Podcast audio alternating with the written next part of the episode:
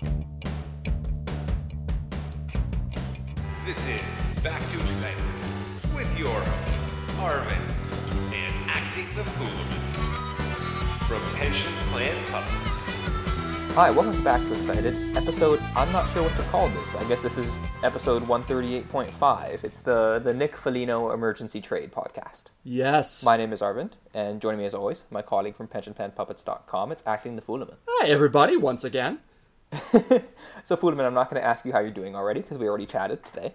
Yeah. Well, to tell you the truth, the adrenaline is pumping. There's been a trade, and there's just nothing like that. We were saying before we went on. The raw drive of podcasting in response to an event. Yeah, So- exactly. Yeah. Um, so, yeah, let- let's let's talk about the trade. The Leafs have traded for uh, Nick Foligno and Stefan Nosen. Nason. I'm going to go with Nosen for this podcast. My apologies to Stefan if that is incorrect. Uh, Fullman, lay out the parameters, please. Sure thing. So this is care of Frank Seravalli of TSN.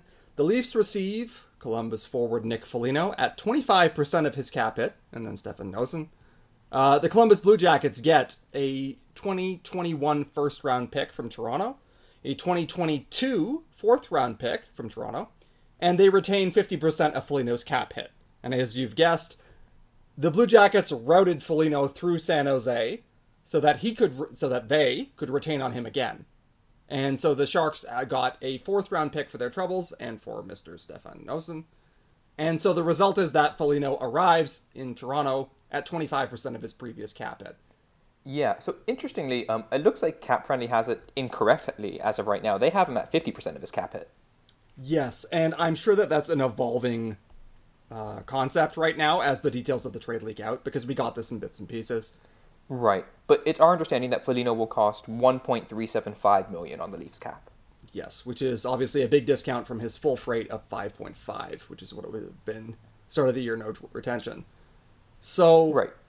Yeah, uh, that's quite a deal. This is probably the big move that the Leafs have in them. They've certainly used their most obvious bullet for making a trade deadline upgrade in their first round pick. We said they shouldn't be married to it, and they obviously were not. And so the question is really, what do you think of Nick Foligno? I suppose maybe it's more efficient if I just say who Stefan Nosen appears to be very quickly. Uh, he's a 28 year old who has made the NHL intermittently.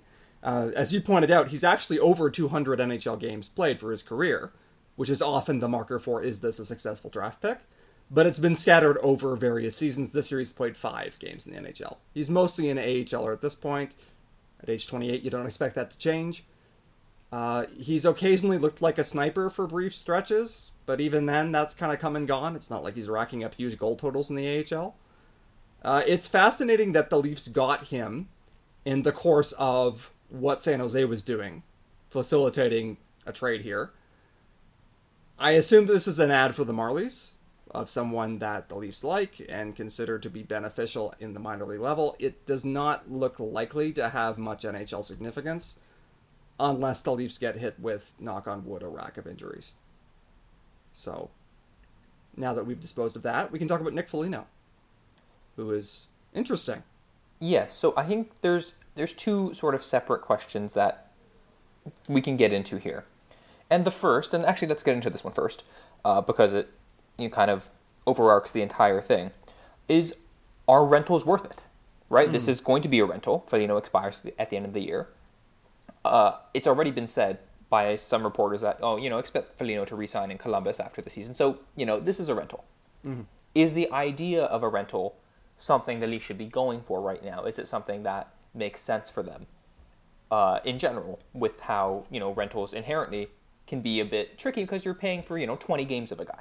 The trick with rentals is that you do end up looking silly if your team loses in the playoffs and this rental player didn't make a huge difference. And that's a very plausible outcome.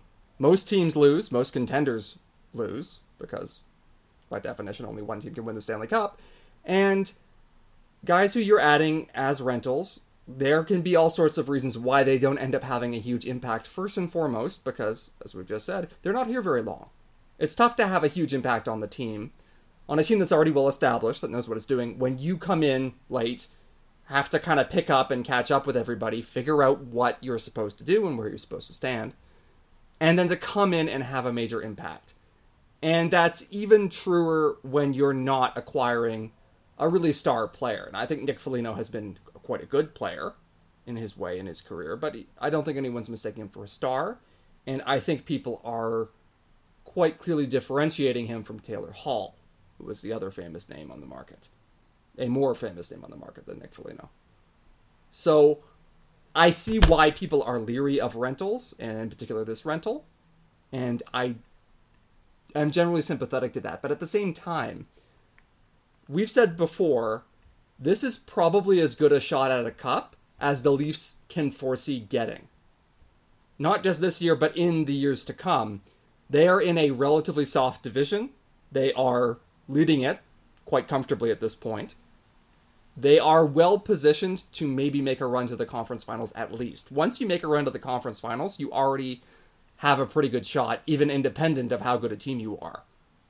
Because hockey's crazy and anyone can beat anybody. And the Leafs have been playing well recently. We've talked about this. Their stats have gotten more and more encouraging, even during the period where Freddie Andersen's goaltending seemed to be letting them down. And now that Jack Campbell has stabilized the net a little bit, they've been on fire.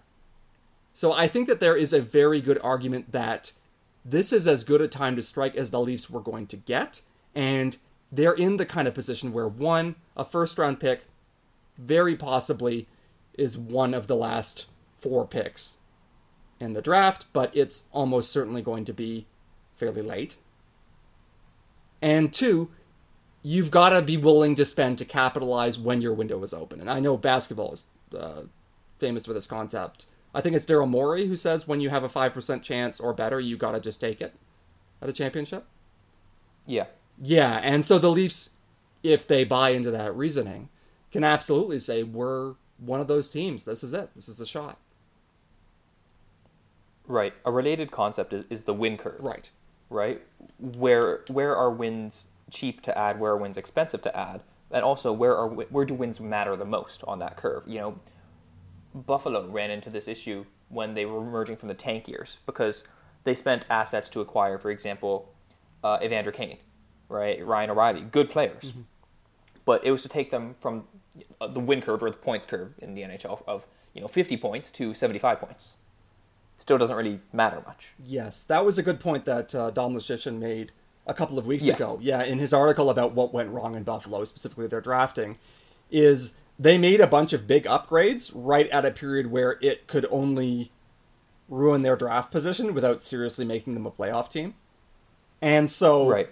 the converse of that is the Leafs saying, okay, now we are in a win now position. Every win that we get now, where it positions us to go further in the playoffs is more valuable to us than ever because this is as good a shot as we're likely to get.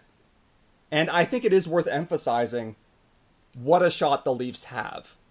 And we've talked about this. I think sometimes we've pissed people off by being a bit conservative and pessimistic about the overall prospects of the Toronto Maple Leafs. And I still don't think that they're as good as Tampa Bay or Colorado. But you can probably put together a whole big group starting at number three now that the Leafs are at least in. That's a lot. That might be as much as they've had in my lifetime. And so, from that perspective, I think Kyle Dubas is absolutely approaching this as a win now season, and I think he is right to do so. Whether this is the best move is something that we can explore, but I I normally don't like rentals. This year I am down to make a rental and even to pay a first for one. I think there's yeah, I, I largely agree with what you said. It, it insofar as rentals ever make sense, now is when they do. Mm-hmm. Um, as you said, it will probably not work because most things don't work. That's not an excuse to to not try. Yes, and that's something that's kind of come up in the past with the decision to retain, say, JVR with a, a looming contract expiry, and we kind of knew we probably aren't going to be able to retain him. And it can make sense to try to maximize your chances in those situations because the truth is, it's not like you're ever going to be better than 50% to win the Stanley Cup. Like, Tampa Bay is going to be, what, 25%? Probably less now because Colorado's emerged so strongly. Like, you're always going to be more likely than not to be left looking like a failure for spending on a rental. And I think that that does color people's opinions of it a bit. But uh, you do have to say, okay, ultimately we are here to try and win a championship and to win playoff rounds. Um, I think what it takes to win playoff rounds and Kyle Dubas' perception of it played a big part in who we decided to acquire. It does. Um, so Foligno, as mostly fans will remember, was part of the Columbus team along with Riley Nash last year. Mm-hmm. That knocked us out of the bubble.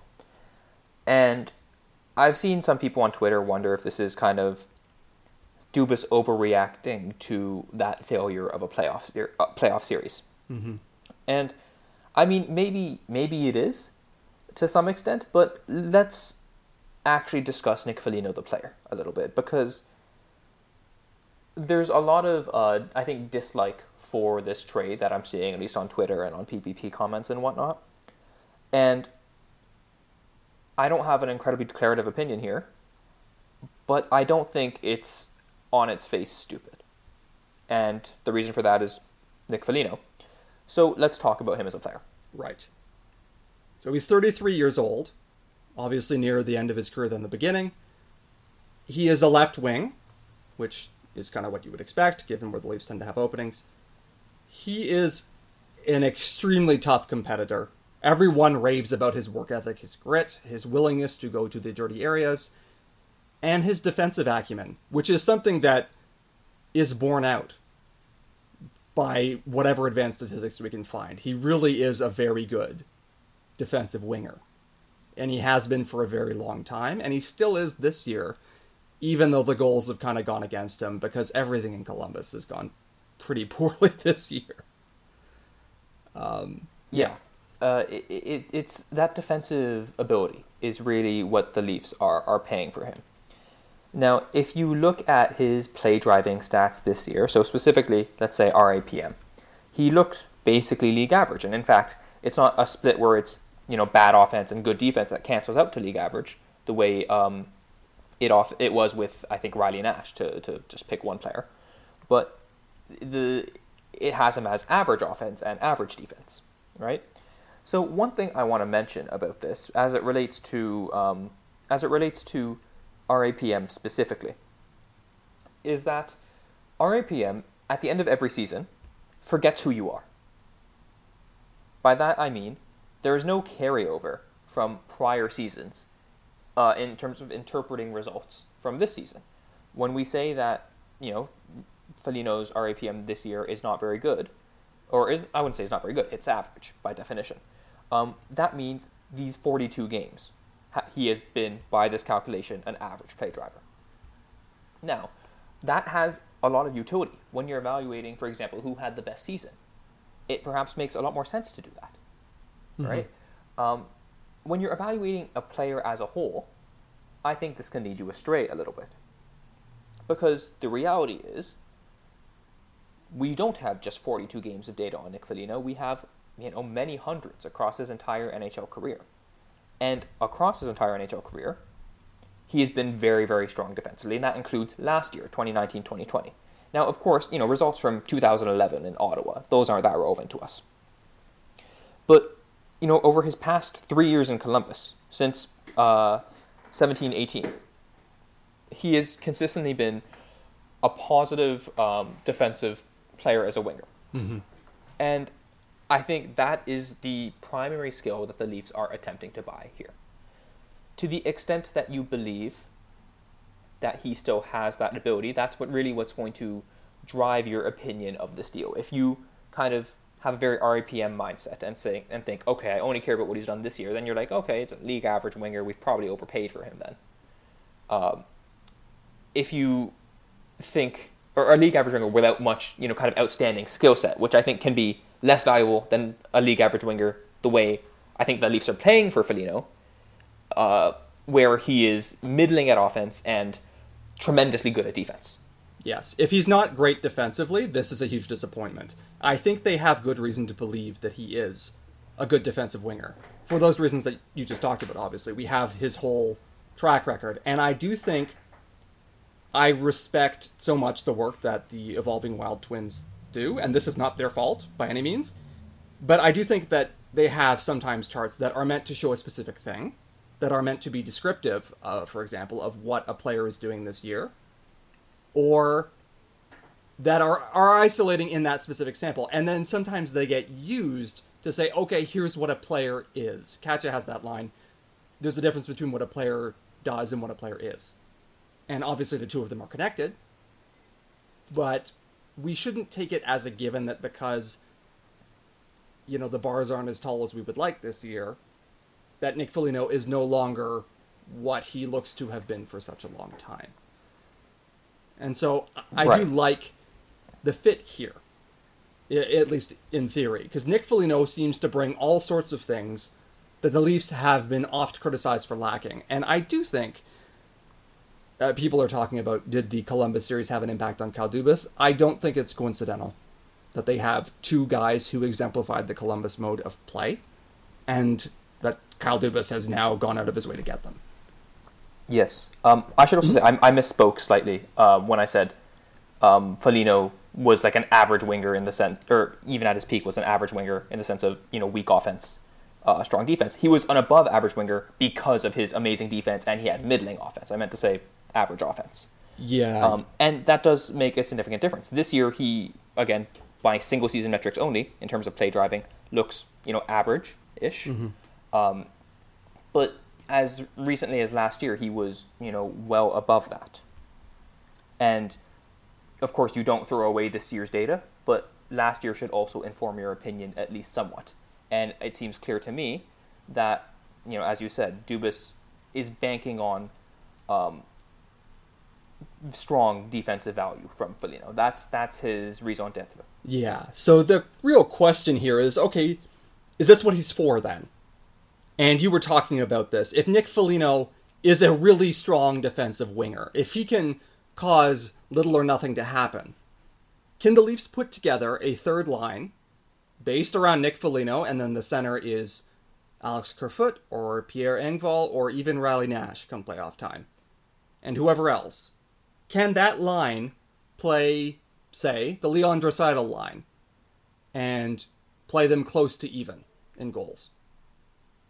I don't know, but I could see the logic in doing that, and I can see the logic that if you think this is the thing that's most important to do, this is the acquisition that was most important for the Leafs to make, I can see why you think Nick Foligno is the fit there.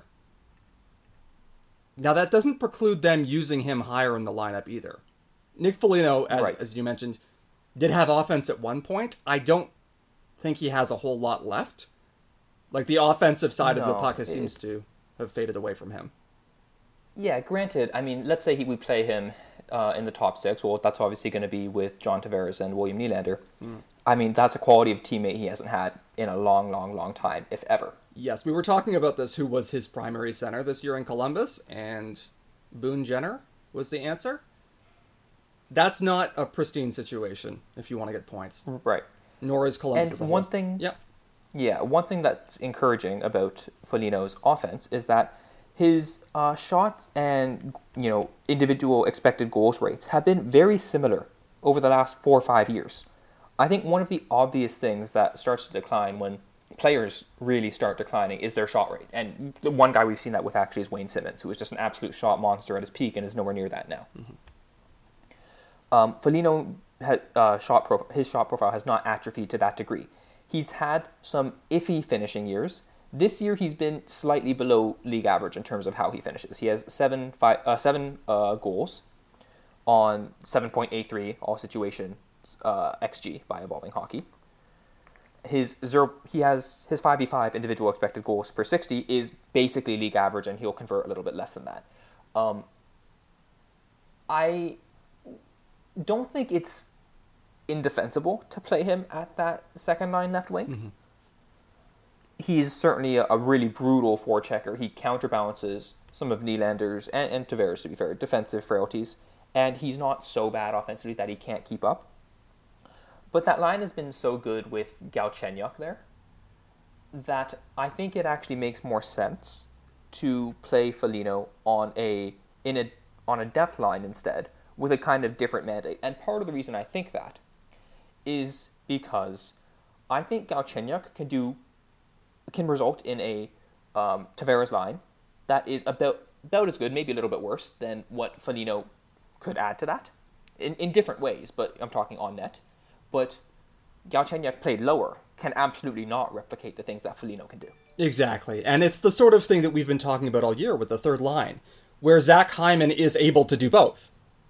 He's the guy who can be the elite complementary power forward type player, and he's also the guy who can be the defensive anchor. Alex Galchenyuk has shown more than I thought he had left in him, and has established that maybe he can be that offensive partner. Certainly, I don't blame the Leafs for wanting to see more of it. You know, for being willing to give that more run because it's been so successful. And then Nick Foligno potentially gives us another option. Like, I think the bottom line on this trade, as much as anything, is now Zach Hyman gets to go where he is best and play with Matthews and Marner as much as possible. And I think that that's a non trivial benefit for the team just in and of itself. Right. One other thing I want to point out is, uh, I guess, marginal benefit as it relates to where hockey teams need help. Let's say I'm the um, let's say I'm the Habs. So sorry, I'm gonna have to like make myself a lot uglier and dumber and all that sort of thing. I just feel nauseous that you've said this actually. But let, let's say I'm the Habs, and one of the th- so one of the things that makes potentially bringing someone like Cole Caufield into onto the NHL roster for the playoffs, one of the things that makes that so tantalizing, if I'm a Habs fan, or if I'm the Habs ownership or whoever front office, is that okay? We have this great play driving team that is around average at finishing. It's really bad at all at uh, everything that's not five on five. It's not very good on special teams. Now we have this guy who might have plus finishing talent, mm-hmm. and that can give us that can give us a boost in an area where we need it the most, where there's the most room for upside. Right. Conversely, if I'm the Washington Capitals, yeah, I'm not saying no to Cole Caufield, right? But who is he replacing? Well, he's probably replacing another guy who's also pretty good at finishing. Mm-hmm. Right? So, as it relates to the Leafs, if you believe that Foligno is, you know, a roughly league average player in terms of five on five play, um, who provides strong defense, middling offense, below average finishing. And if you have another fictitious 5v5 player who provides, you know, strong offense, mediocre defense and okay finishing, right? Let's say on net this comes out to be the same same value player. The latter is possibly less valuable to the Leafs because of what they replace. Mm-hmm. And right, the Leafs have yeah. more room to go up defensively than offensively, and that's notwithstanding the fact that their defense has been genuinely quite good, right? As good as it's been, you know, in the, in the Matthews era. They're they're still a better I think offensive team than defensive team. To if you ask anyone, I think you would still have that kind of um, label. Foligno can boost their defense at the area where it, it's weakest uh, it, it, it, with the depth. Yes, and I think that this is something that is clouded by what you think the Leafs are and what you think their alternatives are. And I think that that's playing a role in how people react into it. So first of all, we said the emergence of Alex Galchenyuk as a maybe potential fixture ish at second line left wing shouldn't dissuade you from making an upgrade if you can make one. And I am not sure that I would assume that it it will or that it has. Uh, it sounds like the bidding market for Taylor Hall is kind of heating up a little bit, but we don't know what he's going to go for uh, when the trade comes. Taylor Hall is a better player than Nick Foligno, obviously but it's possible that the price and or managing the salaries was not viable there. And then we have to look at okay how worthwhile is an upgrade on its own account of Nick Foligno? And Nick Foligno does do a lot of things that the Leafs have historically considered a weakness and may still. And again that's what's so striking that the Leafs went out and got two forwards from the team that kind of suffocated them last time. I think that that made an impression on Kyle Dubas, and I think that you can draw a line through the acquisitions of Zach Bogosian and Wayne Simmonds and Riley Nash and Nick Foligno as all elements that I think Kyle Dubas thinks the Leafs need or could benefit from acquiring. if you buy that playoff hockey is somewhat different, then you probably buy that Nick Foligno was more worthwhile for that. And if you buy that the Toronto Maple Leafs were really weak at that element, again, he seems like he can patch that hole a little bit. I think people are comparing him to Taylor Hall mentally, and it's going to be tough to compete with a guy who won a Hart Trophy not that long ago. And so maybe Hall ends up going for the same price, and we end up saying, hey, Kyle, what were you thinking here? You passed on the good addition. But in and of itself, you can definitely see a real case for Foligno. And I do buy that his offensive contributions might be a little bit more than it looks like. We've described him first and foremost in terms of his defense, which is what he's primarily for, I think. But if he can be the guy who who adds that element, as you were saying, that forechecking, that ability to crash the crease a little bit to cause some mayhem, that's another thing that the Leafs could use more guys to do. And so you can really see a fit here. And I think as much as anything, if you want to say, okay, what's positive about this deal, is that the fit looks quite strong to me. I really do buy that this is the kind of addition you make where it could be worth more in terms of team fit than just in terms of the pure value of Nick Foligno. Right. One thing I also like about Foligno is that it gives the Leafs some options. He's versatile.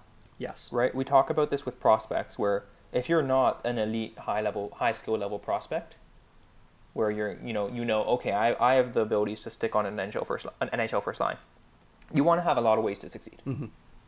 You want to be able to do a bit of PK. You want to be able to take face offs. You want to give coaches a reason to say, oh yeah, I can I can just put that guy in wherever. Mm-hmm. Foligno does that, right? He can play a little bit of center. He takes a good amount of face offs uh, every year, and he doesn't do them amazingly well, but he's like forty seven percent. It's like respectable, mm-hmm. right? It, it's you're not getting cleaned out. He can play, you know, he, yeah, he can play on the top line if he if we want him there. I don't see why we would take Hyman off. Um, we could play him with Tavares if we want. We could play him on a third line to kind of really anchor a hard checking role. There's different ways that it can work. Now we also haven't really discussed his special teams fit at all. Um, we've been getting some requests to talk about the power play recently, mm-hmm. and it's a good idea because the power play has been an important topic. It's been struggling. Uh, Foligno does play on the power play. I, I don't, I don't really care about the fit on the power play to be completely honest. We have we have so many options there. They, they just need to find something that works at this point. It, it, you know, there's a bunch of options. Figure it out. It shouldn't be that hard. Mm-hmm. I haven't done a deep dive into it, and we maybe we will soon. But I'm not really counting on any you know big improvement from Foligno uh, in the uh, uh, from on the power play. Some arrangement of the players that are already there should be sufficient to solve the problem. And yeah, I, I do feel like Nick Foligno is kind of an an extra element there where you might get an interesting look out of it, and maybe you just want to try stuff for the sake of trying stuff to change up the rhythm a little bit. But there's no combination where Nick Foligno is really the most important person in changing the trajectory of the power play unit. I don't think so. Uh, yeah, I, I certainly agree with you there that I don't expect too much out of that. If something comes of it, great. But yeah, we'll see. Yeah. So, yeah, I, I think th- those are those are my main thoughts. I mean, this probably seems like we're coming off more positively than I think we necessarily are, because um, the price is high. We've we haven't really talked about the price at all. You know, uh, a first round pick and two fourths. Mm-hmm. A couple things I'll note. We're paying as much for the retention as we are for the player. Yeah right? And, and that that matters. That you don't divorce that. We're still paying that for you know the services of this player and Stefan Noesen. Sorry, Stefan. also appearing um, in this excerpt, yeah. Yeah. But you know that that's one thing. That was the reality of of the Leafs cap situation. Right, we needed other teams to facilitate. Picks this year are going to be weird, and that's not to say picks this year are, you know, not valuable, um, because logically, all picks cannot have decreased in value unless you believe that this year's prospects are just have, have been have had their uh, development significantly and permanently hampered by by COVID restrictions. Um, but it is a season where there's probably less certainty about uh, draft picks, and that teams may feel, okay, you know, if we're a good team, now is the year to give it up. Mm-hmm. We're not prospect guys. I don't think we can really say it is a high price to pay. It's maybe more than we would have liked, but I do actually. What I can say I like, and you know, you tell me if you agree, Fuleman, is that I can see the fit with Foligno. I can see the situations in which he provides pretty notable value to the Leafs and helps them win.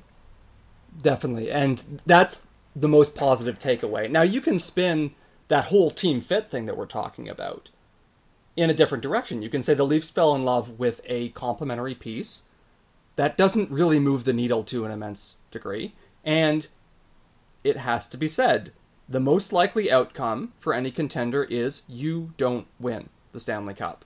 And there is a related outcome to that where, come the draft, the Leafs don't have a first round pick and they haven't won the Stanley Cup. And so there is a real twinge as you watch Columbus select some player that you can dream on in the draft. That's the risk that Kyle Dubas is taking. And as we talked about at the top of the episode, I think there's an argument for saying these are the kind of moves you have to make now. I have mixed feelings about how much I think Kyle Dubas has really committed to a particular model of the team.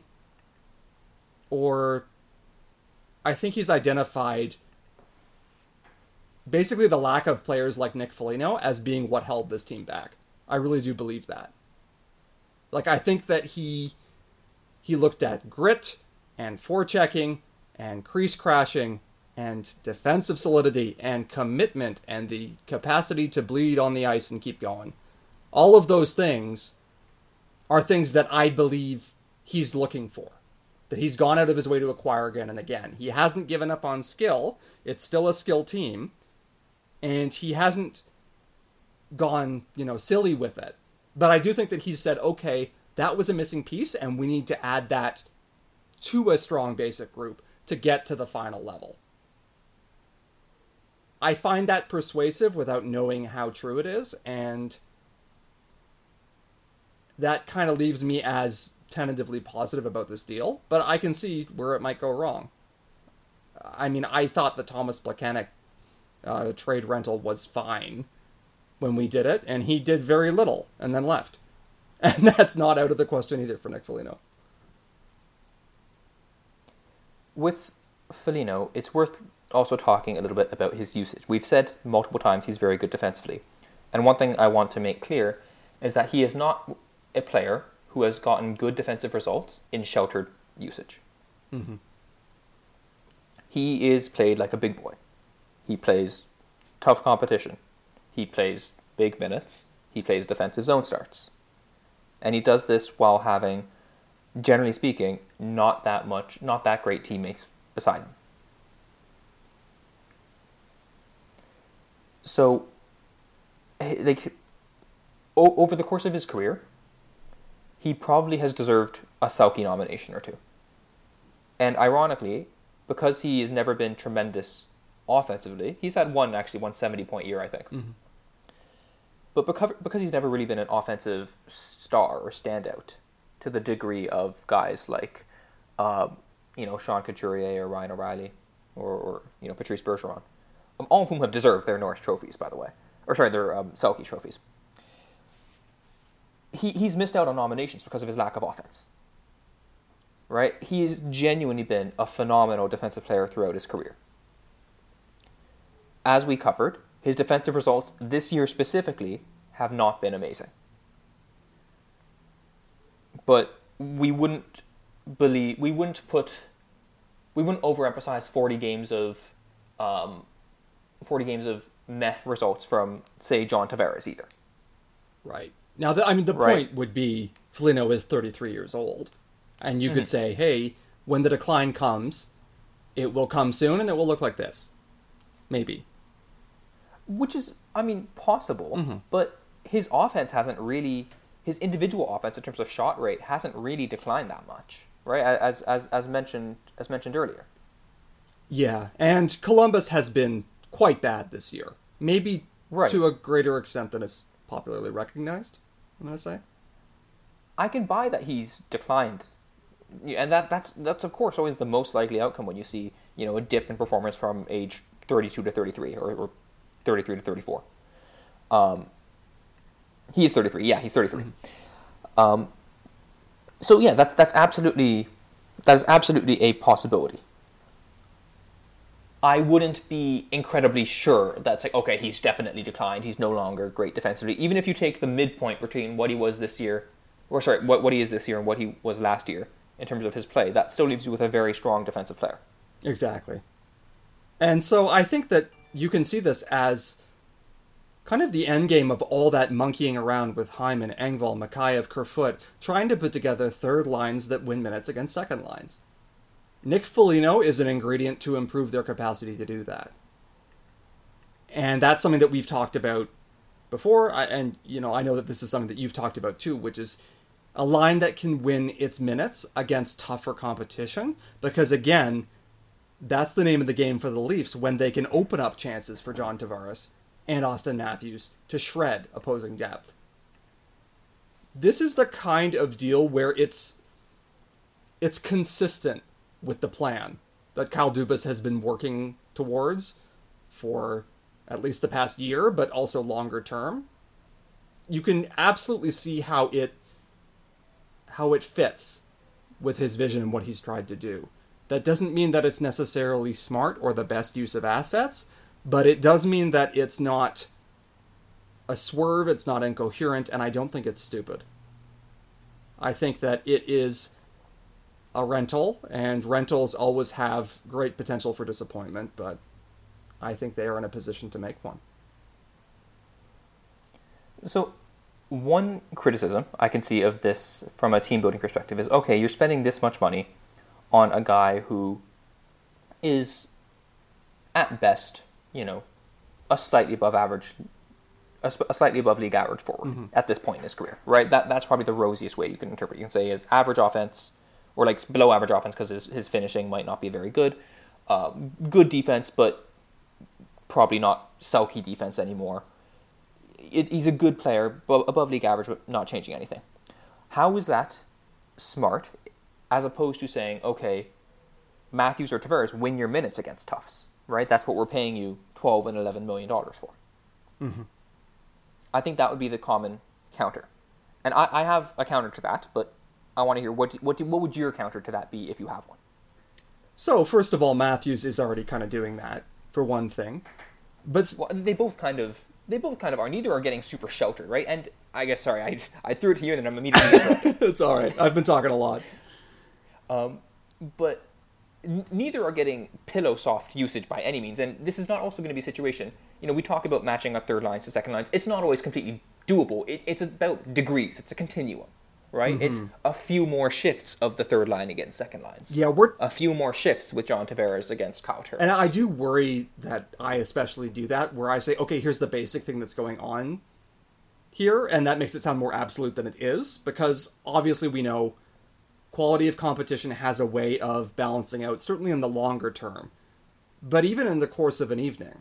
And the other coach also exists and is a protagonist in his own mind too. And he, if he doesn't like the matchup that you are trying to throw at him, he can try and avoid it and do some more easily. Especially if you're on the road. Yeah, exactly. And so that has to be certainly something that you keep some awareness of when you talk about a plan like this. Um, I think the best defense of Foligno also in that circumstance is that if he can win his minutes handily uh, against third lines and or kind of saw off even against second and first lines, any way you slice it, that's a good outcome for what the Leafs have going on in their bottom six. Like the Leafs are already playing Pierre Engvall and Ilya Mikheyev.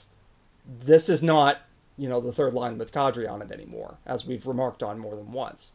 And so I think that as the Leafs have already kind of gone in the direction of trying to be more defensive, a bit lower event in the bottom six. And as we've seen with Sheldon Keefe's experiments, that started with uh, Hyman, Kerfoot, Mikheyev, and then have gone through the hemline, and now we're looking at possibly Foligno taking Hyman's role on there or Riley Nash getting into the mix. You know, all of these look to me like different ways to win minutes with players who aren't the best at scoring. I think it also makes the team less exploitable. Right? Other teams are might be licking their lips at saying, "Oh, let's try and you know take advantage of, uh, I don't know, what our four, what's what, what's our fourth line? Simmonds, Engvall, Mikheyev right now, isn't it? It varies depending on the evening, but yeah, it depends who you depends where you want to put Jason Yeah. Spezza. yeah, I suppose. But you know, with Foligno on a on a depth line, maybe they're like, okay, well, you know, that that inoculates that line to some degree. Now, I just saw an interesting tweet um, from one Paul Hendrick. Henny, Yeah, everyone loves Henny. Yeah. So he's uh, he's you know he's chatting with fans as, as Henny always does because you know he's a saint. Um, and Hendrick says something like uh, regarding Foligno. He's just asked a, a question about uh, about Foligno and uh, the the celebration he did or celebration like his his his dad did on his first Leafs goal. His his dad was a former Leafs player. And Hendrick says, playing alongside JT and Willie, he'll get his chance and then some. okay, Now, look, look Hen- Henny's not in the coach's room or anything. yeah. Uh, he's a Leafs employee, but he's a Leafs employee on the media side. But He's semi-retired now, isn't he? Anyway, I don't know what his. He he's is. probably still He is. friends, but, But- yeah.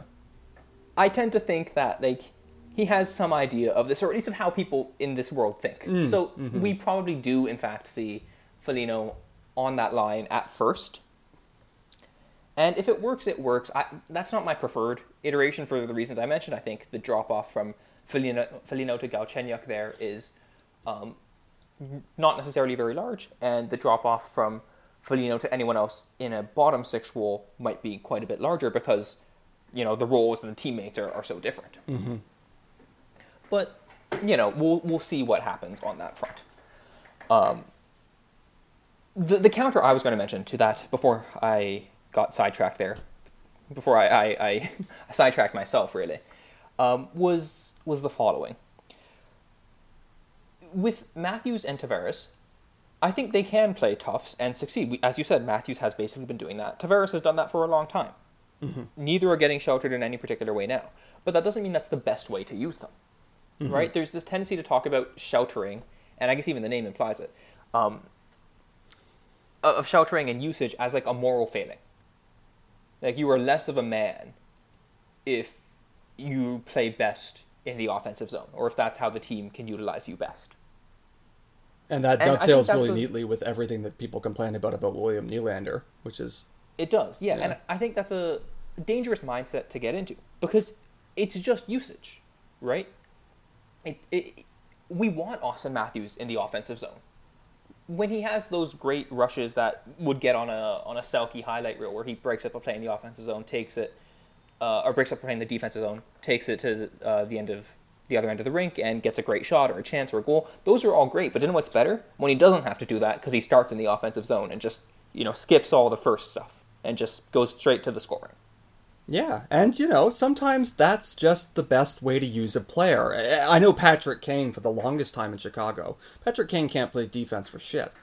And he has had a string of coaches who have acknowledged that, including Joel Quenneville, who I think is consensus one of the best coaches on the planet. He certainly is up there for my money.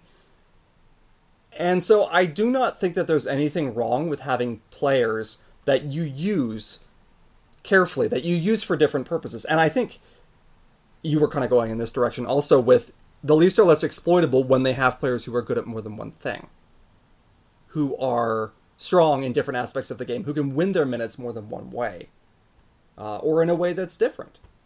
And that might make it easier for Matthews and Tavares to focus on what they do best. Um, I don't want to speak for you. I kind of risk doing that there. No, I, th- I think that that makes a lot of sense, right? It, it's it's not a moral failing on the part of our stars if they're better in the offensive zone. That's And partly you why want we to get so much money. exactly. So if you get players to that allow you to use them in the way that they provide, that they that they're at their best more often, that seems like a good idea. Now, I think what this deal is going to come down to is how real is Foligno's uh, defensive impact, right? How how significant is it at this point? Has he declined, or will we see a return to a, to prior years?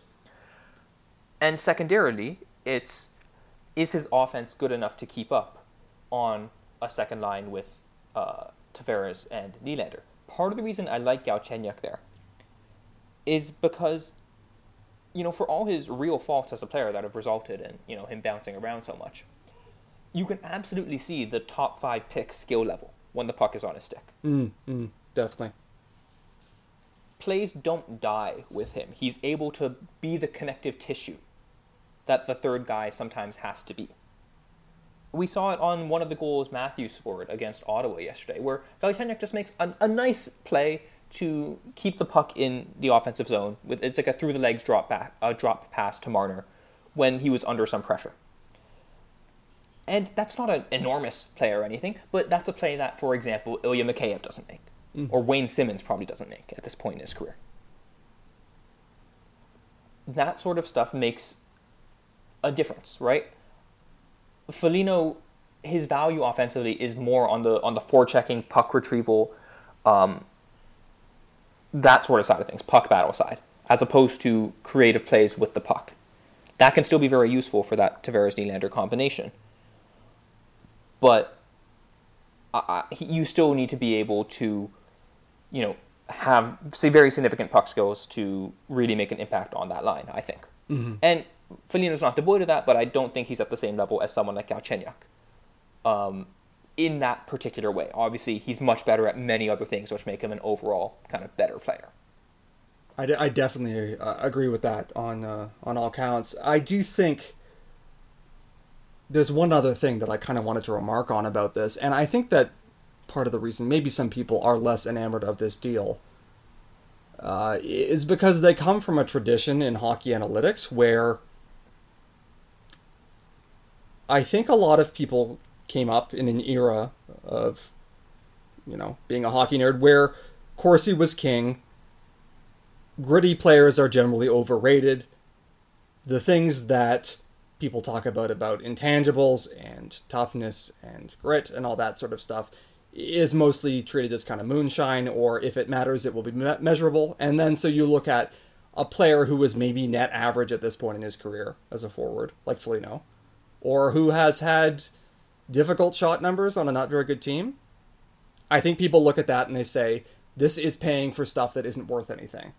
And I think that's a that's equal parts kind of a little unfair and also underrating what Foligno clearly can bring. And what some of these metrics kind of strain out is that he really is good defensively. And I think that that is real. It's been sustained for so long to such an extent that I buy it. And so I do get why people maybe aren't as in love with this as they might be. And again, tough to compete with the possibility of Taylor Hall. But looking at the strictures that they were operating under, one, the Leafs had to double get double retention, and they had to pay for it. And two, there were only so many options, I suppose. And so if Taylor Hall was becoming less viable for reasons of price or ability to uh, deal with the salary ramifications of it, I can see why Foligno might have been the next best option. I can see why you might prefer him to Mikael Granlund, for example, although Nashville probably took Granlund off the market when they surged. Uh, so, this makes sense to me, is what I keep coming back to. Now, famous last words, because Kadri for Kerfoot and Barrie made sense to me at the time, too. But I do not think that this is crazy or stupid or even necessarily a bad idea. Like I'm on board with giving this a try, even though I think the you know the end of most rentals and most playoff runs is you lose. And I'm conscious of that. That's why it's such a, a painful bet to have to make. But I do really believe that Nick Foligno is going to bring something to this team. I agree. I, I, re- I really, I really agree. I mean, I it's weird. I think I'm normally in agreement with a lot of the hockey Twitter world when it comes to these sorts of trades. And again, I, I, I don't think this this is like not a obvious slam dunk home run or anything like that. But I think people undervalue skater defense. I really mm. do. And I think that this year has been is not necessarily what we're we can it's not it's not necessarily been representative of what Foligno can add to the Leafs. Now maybe I'm wrong. Maybe it is representative of what he will add to the Leafs, and he's just not very good anymore. He's declined over the summer, whatever. But you know, when we talk about uh, last year, I mean, a lot of an important part of last year happened in in August. Mm-hmm. Right, Foligno was very good in the bubble against us, and from what I saw, pretty solid against Tampa as well. I, I don't buy that he has gone from that to like suddenly losing all of his defensive value. I, I, I really don't buy that. I think you he can have he's had, you know, for by his standards, a poor defensive forty games. But he has a track record that I am willing to um, bet on at least to some degree. Or at least willing to provide allowance for, for some mediocre results by his standards. I do think that everything that's gone on with Columbus this year has also made me more forgiving, perhaps, than I might otherwise have been. The thing with Dubois, the eventual trade and replacement with Patrick Laine. The reality is, it comes down to, you know, Foligno is one of their best wingers, and he was playing most of his time with Boone Jenner. If the Leafs end up playing him with Pierre Engvall, or Alex Kerfoot, or Riley Nash, that's not even that far of a step down. In Kerfoot's case, he may not even be that far behind Jenner at all. like, I do buy that he was being asked to do a lot without a lot in terms of teammate quality. And I think that the Leafs can probably get as much out of him as possible based on how they're going to use him. I'm real curious to see how that left wing situation works out in terms of does he bump Galchenyuk a little bit or does he end up settling in as a third line guy? But I do think that there are cases for both options. I, do, I you know, in the end, I agree with you. I would leave Galchenyuk where he is, and then I would try and have Foligno drive some sort of defensive third line. But we'll see. Galchenyuk's got to be sweating a bit at that. Like he he's played so well. He, he was good against Ottawa as well. Yes, although And- he and- has the same thing that we were. It's the flip side of the disappointment that hockey Twitter is feeling, right? It's like you're not sweating as much as you would be if Taylor Hall came in. That's absolutely true. And the thing with Galchenyuk is like, can he succeed, or is it, does it does it matter, or is he going to be useful on a third line or fourth line without the high end talents to bounce off of and take up so much defensive coverage, right? And to do, and to dominate the puck. Galchenyuk has been a very dogged forechecker and and puck pursuer, but he's still not good in his own zone at all. Mm-hmm. And he's still spacey and all that stuff. The the thing with Tavares and Nylander there is that you don't have to spend much time in your defensive zone. So yeah, that's going to be interesting to see. Yeah, I, I won't, uh, you know, engage in trying to do some sort of trade grade because I don't know that I can boil it down. But my honest opinion on this whole deal is, okay, it's a big bet, but it makes sense. I guess that's my uh, my comment if I have to be definitive on it. It's an understandable risk. It's a risk nonetheless. Yes, and, and, like We- that's we- the thing is like I see how this gets painful, and I know that if mhm. the Leafs lose at some point, God help them if they lose in the first two rounds, but very possibly people are going to be lamenting this trade immensely, and I do think that. If you'll indulge me a little bit here, I do think that people had a vision of Kyle Dubas as a GM who didn't do this sort of thing. And that has probably been sort of fading over recent months anyway, but there was still this idea of him as this progressive GM who simply wouldn't do anything I didn't like. And now I think some people are looking at a trade that they don't like very much compared to what they believe to be the alternatives. And they're feeling some disillusionment about him. But I do think that this is consistent with what he's been doing, and I think that there's a logic to it. With that, uh, I mean, I'll, we can conclude by saying the two most frequently said words in this podcast. I agree. Yeah. Well, we try to disagree with other people who aren't on the podcast. Does that count for anything? If does it matter that we just agreed too much with ourselves? Oh. Anyway. so yeah, I think I think that just about covers it. Um, I don't think there's anything else we really need to to add, or at least to add on to this podcast. My apologies again to Stefan Noesen and his family. We'll see who's laughing when he ends up being the guy who gets the Stanley Cup winner, eh? yeah, I mean, I he, he his his HockeyViz profile is like very positive too. Like it looks really good, and then you see like the games played, and it's like, oh, okay, this is this is odd.